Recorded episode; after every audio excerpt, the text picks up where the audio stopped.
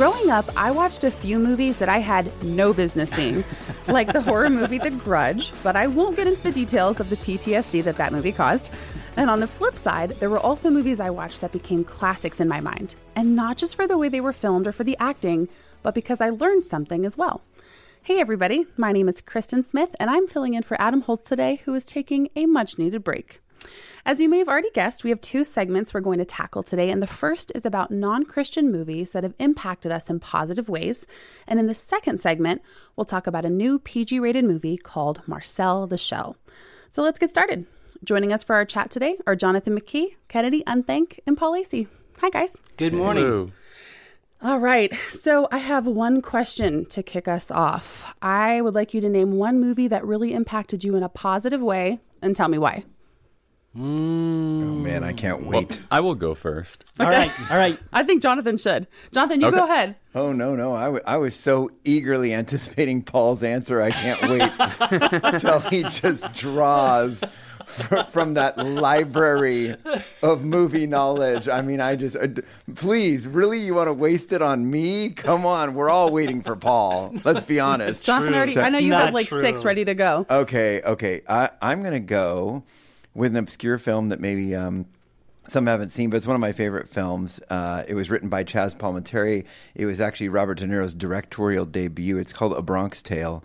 And it's a story about a young kid growing up on a stoop of the Bronx um, and kind of learning about life choices. And um, he can either follow the mentor of his father, who is kind of a good working man, or he can follow the mentor of this kind of mafia guy down the street who everybody thinks is so cool. And he learns all this cool stuff from the mafia guy, good advice about don't waste your time chasing that guy and trying to get that money he owes you and stuff, and all all kinds of surprisingly good advice actually. But at the end, he realizes that one of the pieces of advice that the mafia guy gave him was, you know, uh, don't be a waste of your own talent. And he kind of he kind of at the end of the movie realizes that. Spoiler alert! And um, uh, it's just such a good film, and uh, really uh, just makes you think, and uh, really enjoyed it. Uh, if you can get past all the Bronx language. This is so eye opening. Yeah. I've never heard of these movies. Yeah, I tell you, The Bronx Tale is a good movie in a lot of respects, but yeah, it does have a Well, it's lot East of Coast. language. Yeah, Uh, yeah, exactly. Your exactly. turn. okay, so you know, I did have a lot of movies that I was trying to weigh for this, but I think the one that I'm going to go with is The Secret Life of Walter Mitty. Oh, that's such a good movie. Such So a good. good. movie, right? You know, it was kind of weird because not a lot of people saw it. I'm glad that you did. Yeah, it's so good. Um, it didn't get that much respect on Rotten Tomatoes, but man, it was a beautiful movie. It stars Ben Stiller as sort of this worker bee guy who's dealing with a lot of change in his career. He works for a magazine, so that's strike one. He edits photos for a magazine, so that's strike two on the actual film. Um, but it, it essentially has him going off into the world to find this this what they hope is going to be the final cover shot for the final issue of this magazine. Yeah. Um, and he he's just a guy who just sort of hangs out. It loo- looks like he spends his first twenty years in his career just in this in his workplace, but he's forced to go on these adventures because of this photo. Um, it turns out to be a beautiful movie, I think, in terms of It is, yeah. not only the the desire to go out and explore and experience new things, but also the real beauty of just doing what you do and doing it really well. I think that that was the most beautiful thing as the movie sort of turns around. Walter Mitty comes back from all of his adventures. Um, it, there's sort of a, a salute, and I won't give anything more away, but there's a salute to all the work that he did in Yeah. his office. And I just, I loved it. Loved it. Yeah. Quick Yeah, story good. about that. I'm going to pull an Adam. Is I. Absolutely. so my husband and I were dating long distance, and I came, well, this is the first time we'd really ever dated like in person ish, and he put that movie on, and I was like distracted. I'm like, I haven't seen him in like six months. I don't care about a movie, and to this day, he thinks I hate the movie. I'm like, it's one of the greatest movies I've ever seen. but He doesn't believe me because I wasn't paying attention. Anyway, Kennedy, your That's turn. awesome. Yeah. Uh, so I was jumping between two, but I'll go with the more obscure one. The other one was The Lord of the Rings, by the way. Oh, so good. Of course. Of course. But uh, the one I'm going to go with is an obscure indie film called Circle. oh, And in this movie, you have 50 people are abducted by a UFO, and they're forced to stand in a circle uh, facing each other. And every two minutes, there's a electric cattle prod thing in the middle oh my gosh. that kills one of them. Oh my goodness. And they eventually discover, well, we can vote on who's going to die next. Oh, and so they get into this conversation of how are we going to escape? And while we're trying to figure out how to escape, who are we going to kill next? And it, Wow. the entire movie turns into a really interesting, like philosophical debate of what gives someone value, more value over the other person. Mm. Interesting. And of course, there's a lot of death in it. There's quite a bit of swearing, um, but every single character is kind of like a stereotype. You have, I mean, they don't even have names. They're just called the soldier, or the pregnant lady, or the child, or you know. And so, like, you have all these people who are like debating. No, this person should live. No, this person should live. You know, and it's interesting. it's actually a, a really interesting movie, and it really made me really think about like, okay, well, what gives humanity value? Wow, guys, none of mine is not this deep. Like, I just feel I asked this question. I should have a better movie. so, oops. Um, mine. Okay, so when I when I came up with this question, the first thing I thought of was high school, and I remember in high school watching Remember the Titans. I really love that movie to this day.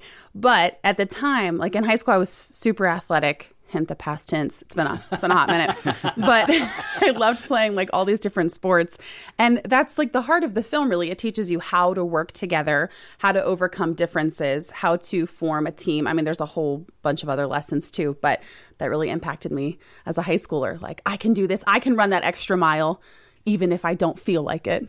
So, there you go. It's a great movie. It's a great Oh, movie. it's a great movie. Yes, it's so good. Um, so, like I said before, we're going to talk about non Christian movies that have made an impact on us, and more specifically, movies that have challenged or have grown our faith. And Paul wrote a blog on this that you can find on our site. That'll be linked. Um, and if you know Paul at all from just listening to our podcast or in person, you know that this is where he shines. Like, he can pull a spiritual theme out of anything. It's very impressive. And or Kennedy, really sick. One of the one two. of the two. you know. so I want to talk a bit uh, more about these movies. Um, Paul, you came up with a few. Could you just tell us a little bit about your blog? You bet. You bet. It- it- This is sort of one of those blogs that does sort of hit me where I live, Mm-hmm. right? Because I really do like. I watch movies for a living, right? And I think about this stuff. We're all paid to sort of think deeper about movies. Yeah. Um, and this is just sort of one of these things that even before I started working for Plugged In was something that I, I sort of did on my own. Um, but for this particular blog, I, I pulled seven movies that I felt really impacted. Uh, they're not made within the Christian filmmaking industry, if Yeah. you will. You know, they're not an affirm films. They're not made by the Erwin or Kendrick brothers. They're just these movies made by secular studios that may have an overt Christian message, or sometimes it might be just sort of something that that struck me in a funny sort of way. So, um, the movies I chose, and really I could have chosen a lot more, but A Beautiful Day in the Neighborhood. Gravity, A Hidden Life by Terrence Malick, one of Jonathan's favorite directors. Iron Man, uh, Lord of the Rings, which I made as one big old movie. Yeah, yeah. Right. was A big movie. Quiet Place That is a good one. and Silence were the movies that I chose. So, A Quiet Place really struck me when I saw it because it's a horror movie, right? Or supposed to be a little bit of a horror thriller. Yeah, and thriller. I wept at the end. Like he gives Wow. his life for his daughter, and I'm like, uh, I was also pregnant. I'm like, I know, right? Sorry if you haven't seen it. I'm like crying watching this horror film that's not really horror. I'm like, I wasn't supposed to cry during this. Um, but I think it brings up a good question like, what makes a movie, in quotes, like Christian versus non Christian? Because we use these terms a lot. Is this just like the people that create the films? Is it the themes? What do you guys think? Well, I think that uh, for me, I think that a lot of the more popular movies that you see that are secular, uh, actually intentionally or not, uh, they borrow things from uh, biblical worldview. Uh, in particular, if you look at like Lord of the Rings, you see a lot of Christian um, whether intentional or not, you see a lot of Christian symbolism in there. Yeah. With uh, Aragorn coming back to reclaim the throne, you see Gandalf fighting something that looks like a demon, dying, and then coming back three days later as Gandalf the White. And then you see Frodo carrying this burden that is, you know, can represent sin, and everybody wants it, but as soon as they get it, it brings them destruction and doom. And Lord of the Rings has been hugely popular ever since it came out. Yeah. You know, and so I think you look at that and you start to see a lot of those uh, those elements where it's like, oh, this is not a Christian movie, Mm-hmm. But it's got a lot of Christian elements in it, and I believe that's the reason why it's popular is because the Christian story is just so captivating. What about you, Jonathan? Yeah, yeah, no, I mean it's it's interesting when you just see these themes, uh, and I think a lot of people are like, "Oh, wait, was this put out by you know a Christian company? Then it's a Christian movie." And you see Yeah. the same in the same in music. We could go down that road of you know uh, of Christian versus on, and and obviously you can even talk about the content. Well, was that content you know distracting content or or or you know foul content or whatever? It's amazing how sometimes you have a film with a really good theme but uh, a lot of distracting or imitatable behaviors or that kind of stuff. It is interesting. I love the fact that you brought up Lord of the Rings, because I mean, no better example of that age-old theme that was, you know, probably introduced in. You talk about biblical times. I mean, in Micah, as it talks about, it predicts the coming of the King, the coming of the Messiah. Um, and then Matthew quotes that in early Matthew, I want to say Matthew 2, something like that. And that alone, I mean, look throughout literature and film. King Arthur, um, Lord of the Rings comes with the return of the king. We see that theme coming back of the good versus evil. And one thing I think is kind of sad is modern, the kind of modern viewpoint that none, there is no good, there is no evil. What matters is what we feel, and you mm. determine your mm. own good and evil. That I start to, be- I think that becomes a very dangerous theme, and and that's honestly why. And we've on this podcast, our listeners remember sometimes when we actually talked about scary movies. I'll, I'll use the word scary movies rather than horror movies. Uh, there's scary movies that really do a good job at talking about good versus evil. And the Christian director Scott Derrickson, um, who's made some very scary stuff like Exorcism of Emily Rose and stuff, really brings that to the forefront in his very scary films. So I, I think it's good when we see these themes that depict good versus evil. Um, when we see, like you said, Quiet Place, someone giving their life for someone else, family values, all that kind of stuff. Um, sometimes it comes in a mixed bag of nuts. We got to admit, you know, you see a film like that, but you hear cussing because that's what you hear in this world. That kind of stuff happens. So it, it's tough to just label something Christian. Or non Christian. Very often there's Christian values in a film where we also see worldly elements. Oh, that's good. I like that. I think that's true. And you can see Christian values and worldly values sort of put right side by side. So you need to be careful as you walk through these movies to sort of be able to walk through those and think through those and all those sort of things. But I did want to, to hit on a point that both of you made, right? Jonathan, you were talking about good versus evil. Kennedy, you were talking about just sort of the idea of these Christian elements sort of leaking in. I honestly think that both of those are one of the reasons why superhero stories have been so incredibly popular. You know, you see this really, really stark uh, delineation between good versus evil. And in a lot of the, the superhero movies that we see in, especially, you know, the early stages of the Marvel universe, you have these heroes that actually, intentionally or no, as you say, Kennedy, have some Christ-like elements. You know, I mentioned Iron Man, who has who has little jets on his hands, where you know Jesus actually, according to medieval paintings, you know that's where the nails went in.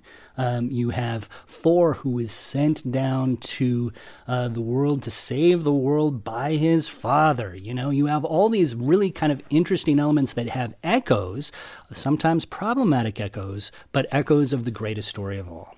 I think it's really good to note that because I think sometimes we can get caught up. I liked what Jonathan was saying. Like, in the same way, like I think presently in 2022, we've done a really good job of labeling something Christian versus non Christian, but there are so many films that overlap. And just because a movie is by a Christian director and labeled that way as it comes out in the theaters doesn't necessarily mean that it is better than something else that has Christian values that sometimes speak far stronger uh, in, in that respect. Yeah, and I think there's also kind of a stigma when it comes to Christian movies. Yeah. Is and I think that's in part because, you know, there are some Christian movies out there that kind of don't portray the world as accurately as they could have. Mm-hmm. You know, there's some where it's like, oh yeah, the Christians are these super righteous people and the atheists all want to murder everyone apparently you know Yeah. and you know and i think when people think christian movies they think those ones Yeah. but then they don't think of you know i know this is a tv show but like the chosen where it shows a lot of Mm-hmm. So good. the flaws of none other than the disciples themselves you Yeah. know? and you see that in the growth and the building in that Yeah, that was my actually my next question is do you think those Christian films portray a false sense of reality? You know, it's interesting. Uh, yeah, yeah, that's a good. I'm not going to answer that question. um, no, no, it, it is interesting because sometimes if you show a film with complete innocence, no cursing, whatever, and it's like kids are, well, that's funny. I've you know I've never been in a world where I've heard no cursing, so it th- that is an interesting one to think about. I think um, the thing I was going to mention is just I love it when you find these little nuggets of biblical truth or or great storytelling based on biblical values out of uh, you know directors or writers that um, that aren't necessarily you know stamped Christian. And, Yeah. and one example that we've talked about before um, on this podcast, and our listeners are probably familiar with me bringing up is. M. Night Shyamalan, I, I love him as a director, and he's one of my favorite films is Signs, and has profoundly Christian conversations as this pastor struggles with pain in his life and basically turns his back on God and throughout this tragedy is deciding do I want to follow God? Do I want to come back? Do I not? But he's got a film M. Night has a film called Wide Awake back in eh, the end of the 90s right right before the turn of the century.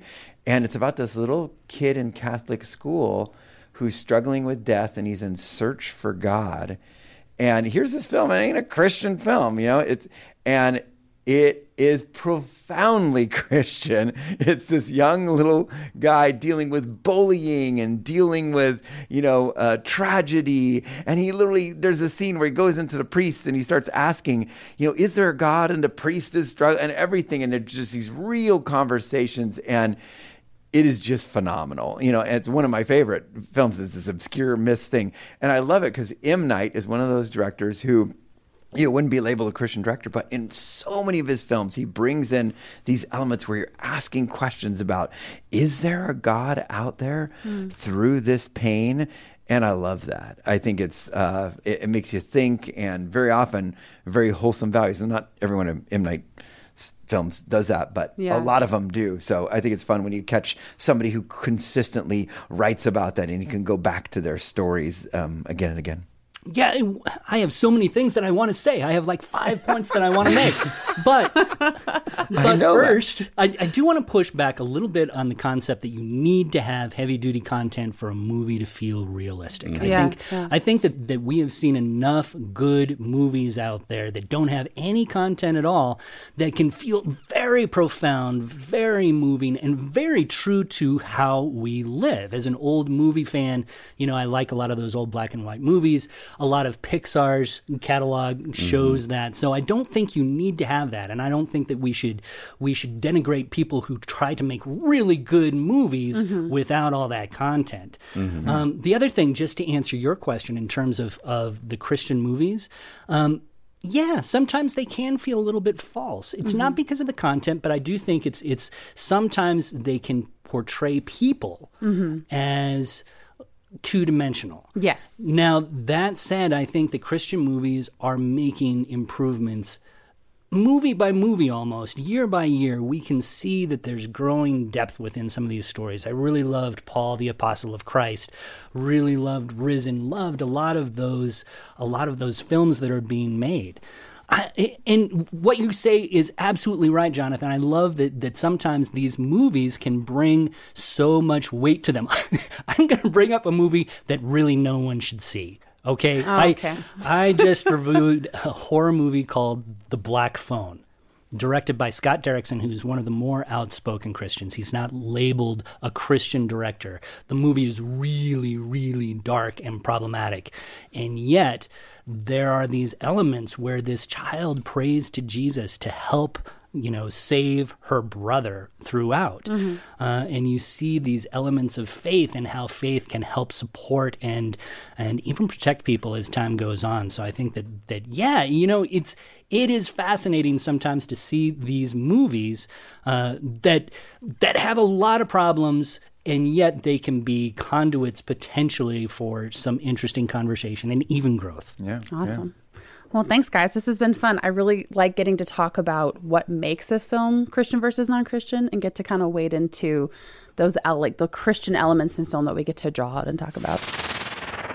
So, for our second segment today, Paul Asay went and saw Marcel the Shell with shoes on. Okay, this is a PG rated film, and it's a little crazy to me because I remember Marcel the Shell from high school and seeing YouTube videos. So, this is interesting because I, I honestly didn't know it was made into a movie until, well, here we are asking this question. So, can Here you tell us? can you tell us a little bit about this movie, the positives, any concerns? Yeah, so just to give a little background, uh, Kennedy actually reviewed the channel on which Marcel the Shell was originally on. Does it still exist? Yeah, it does. Wow. He hasn't uh, posted any videos in about three or four years, Okay. but it still exists. Wow, all right. And and there were just three videos, right, of Marcel the Shell back Yeah. in the day. Um, the movie takes place, I, I think, like eight years after the final Marcel video was posted. Um, but it, it essentially takes us into the home of this shell. Marcel that wears shoes and he lives alone in this house. It has become sort of this rental property, so vacationers come and go.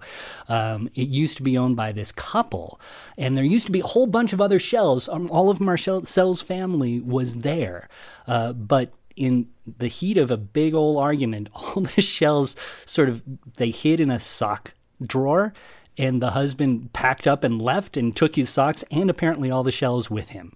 Wow. So his entire family left. He now lives with his Nana Connie, his grandma, and they live this very solitary existence. Marcel walks this piece of lint that he calls Alan just to pretend that it's a dog. He he shakes trees to get the fruit down. Um, but he talks about how these shells, they really, to really thrive, they need a community of at least 20. So he really wants to find his family. Marcel, how long has it been since you've seen your family? I couldn't tell you, but the space in my heart gets bigger and louder every day. Hmm. Dean, do you know how long? That's two years. Two years. Yeah. Oh, that's nice to know. And so this is really the story of there's a documentary maker who stays there. He's going through a divorce, and so he starts making this documentary about Marcel and Nana Connie as they sort of go through their everyday lives and they become sort of impassioned to find the family. That's interesting. I, I like that it's about community, right? Like that would be the overarching theme. Yeah. You need community to survive. it's really fascinating and, and it has some interesting things to say about social media and but primarily it's about grief and mm-hmm. moving on and taking chances. There's a lot of depth surprisingly in this. I, I wanted to ask kennedy really quick. Did you when you were reviewing the channels were they just cute videos or was there depth to those original videos? It was kind of weird actually because it did seem both ways as you describe it. Uh, there, there was an element of cuteness. Obviously, it's. I mean, I think the concept itself kind of makes people go, "Oh, that's cute," you know. he just has one little googly eye it's great yeah. Um, but there were also some of the comments that Marcel would make. He'd be like, "Huh, you know, that wasn't really funny or cute. It was kind of more like philosophical." Yeah, yeah, and that's kind of the vibe for the movie as well. You know, um, in the movie, not only are they searching for community, um, and they reach out to social media to see if they can help find the shells. he realizes, Marcel realizes that his the people, 32 million people clicked on the first video, right? And some of those come to visit the house and they make funny little selfie videos of them in front of their house. And, and Marcel turns to Dean, the documentary maker, and he says, This isn't community, this is audience. And I think that there's something kind of profound about how, how social media works like that. And he, he really does say that, that you need to have that face to face, shell to shelf, shoe to shoe contact, you know, for it to be real community. Um, and you have, you have, uh, you know, Connie is getting older. She's suffered an accident. She might be going through a bit of dementia. And so you have this sense of Marcel wanting to protect his grandma while Connie is wanting him to push out, to experience new things, to take chances and not spend his time with her, protecting her all the time. It, it, turns out to be a really pretty beautiful story in a way. Okay, well, in that beautiful story, are there any content concerns that we should be worried about? There are a few. Okay. Um, Marcel does misuse God's name a few times. There can be a little bit of risque jokes. Uh, Marcel also gets carsick. And so he does. The shell. Yeah. The shell gets Oh. I'm not, I'm not seeing it. Forget it then. Forget it. That's it. That, that's, that's it. the line I do not cross.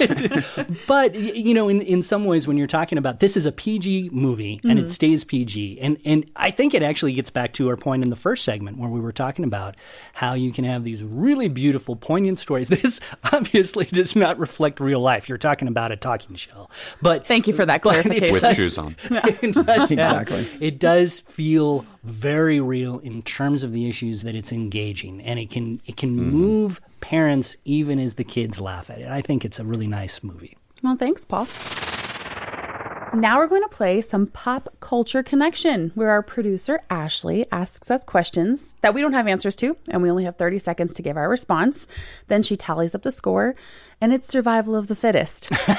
and it's stressful. is battle me, at least. So go ahead, Ashley. All right, Kennedy, I'm gonna have you go first. Yay.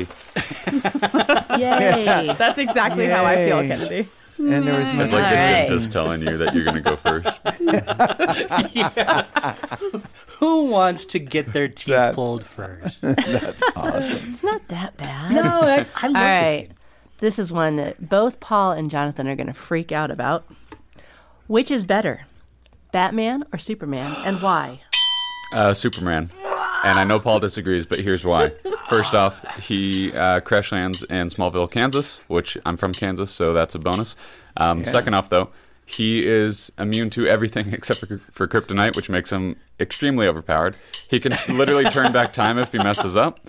Uh, he's super nice. He always uses his powers for good. And I mean, what kind of what kind of superhero like doesn't move to the city? He stays there for a long time with these farming town community that really needs a superhero. Nice. You forgot to say he has great hair. That's true. So, so I think that that whatever, how many ever points he gets, you should subtract ten for just giving the wrong answer. Oh you think my so? goodness. You think so? Seven points, Kennedy. Good job. thank you, thank you. That was good. That was great. All right, Jonathan, let's have you go next. Oh man, Ah, you've got this. he knows. He knows. pressure's on. He's like, oh man, I'm gonna win again. Oh man, Victory. No, see the pressure. As soon as that's done, that's the one I'm going to get like two. All right, Jonathan, Yes. your question is All right. What's the worst film you've ever seen and why did you dislike it? Oh man, there's so many of them. Um, I'm gonna absolutely say. See, this is one of those ones that's just gonna stump me because there's way too many choices. So I'm gonna say the worst film I've ever seen is absolutely, without a doubt, no question at all, the worst film I've ever seen. If you take all the films I've ever watched and line them all up, this oh one would be the one. Oh, I'm out of time. That's Sorry. a perfect Michael Scott quote. You did well. Indeed. Thank you for that answer. yeah, zero points. Zero points for that. That's a oh. first, Jonathan. That's awesome. But thank you for stalling in If such this a great if way. this was if this was- was golf, I'd be killing it. All right, Paul, you're up. There's a Oh, chance. can I answer that last question? No, you can't Well, unless I can answer You can your answer question. it, but you don't get points for it. Oh, curses. Here's a good one for you, Paul. What was your favorite book as a kid and why? Oh, you know what? I'm going to say The Last Battle, in part because it was the very first book I ever cried while reading. Oh, those horses galloping up and they were shot by all the dwarves. Spoiler alert, it was really terrible. But it had a great message about about it was probably one of the more spiritual books of the Chronicles of Narnia series. You have these kids who come back and they're dealing with a really terrible situation where they have to fight uh, these these evildoers and Wow. That was a good That's answer. You talk. Oh no, I think Kennedy's in the lead. Yeah, Yeah. so far Kennedy's in the lead, Then- but still, It could happen. Six points. Six points. Good I was job. so close, Kennedy. So I think close. I'm in but the you lead, do actually. n- negative ten for the wrong answer. All right, Kristin, All right. let's get you a good one here. Anyone would do. Just get it over with. All right, which do you prefer, a card game or a board game, and why? Probably a board game. I mean, I'm thinking of Settlers right now because there's a lot of strategy involved. Um, to me, it's a little less stressful. No, I'm going to change my answer. Okay, real quick. I'm going to say a card game because I'm going to say Dutch Blitz. Wow. Dutch Blitz is super fast paced. It's very stressful. I enjoy the stress. I'm really good at it. So I like to beat people. Um, there's little to no strategy involved with it. You just have to be really quick and use like amazing eyesight. Like, Nice. That was like Oh eight. my goodness! She took half the time and got eight. Halfway through. Answer twelve seconds. and you Halfway still- through. I think you That was amazing. That You was- guys, I yes. It's the one card game I can dominate most That people was like at. a horse race where the horse fell and was was was kicking with his four legs up, and then he got up and he beat Seabiscuit. Yes. Kennedy. Oh, good job, Sorry, Kristin. Kennedy, I've never won in my life. This at least. Oh, it's okay. Congratulations. Thanks. That was Oh my pretty impressive. goodness. That was the best I've ever Yeah, heard. that will go down in pop I mean, culture in connection the Hall of. Fame. She's all, she's all. No, wait, five seconds left. She's all. I like this because it's this. It's fun. It's great. It's fun. oh my goodness! like Ashley's fingers were smoking as she was trying were, to count. right. Well, it must be host luck today because I've never won one of these. Oh so. Oh my goodness, that was amazing. Thank you, thank you. Well, okay. We would really love to hear from all of you guys about some of your favorite secular movies that have taught you important lessons or have just encouraged your faith. And you can do that by emailing us at team at thepluggedinshow.com or by DMing us on Facebook or Instagram. And to thank you for being a part of the Plugged In family, for a gift of any amount, we'll send a copy today of Jonathan McKee's awesome book called Parenting Generation Screen. And if you like our podcast and find it helpful or just generally entertaining, subscribe and tell your friends. Thanks for joining us today on another episode of The Plugged In Show. Good parents aren't perfect, and that's okay. But there are ways you can grow every day. Focus on the Family's Seven Traits of Effective Parenting assessment gives parents an honest look at their unique strengths, plus some areas that could use a little help. Every mom and dad can help raise the next generation of healthy, mature, and responsible children. And this assessment will help get you started. Take the assessment at focusonthefamily.com slash seven traits. That's focusonthefamily.com slash seven traits.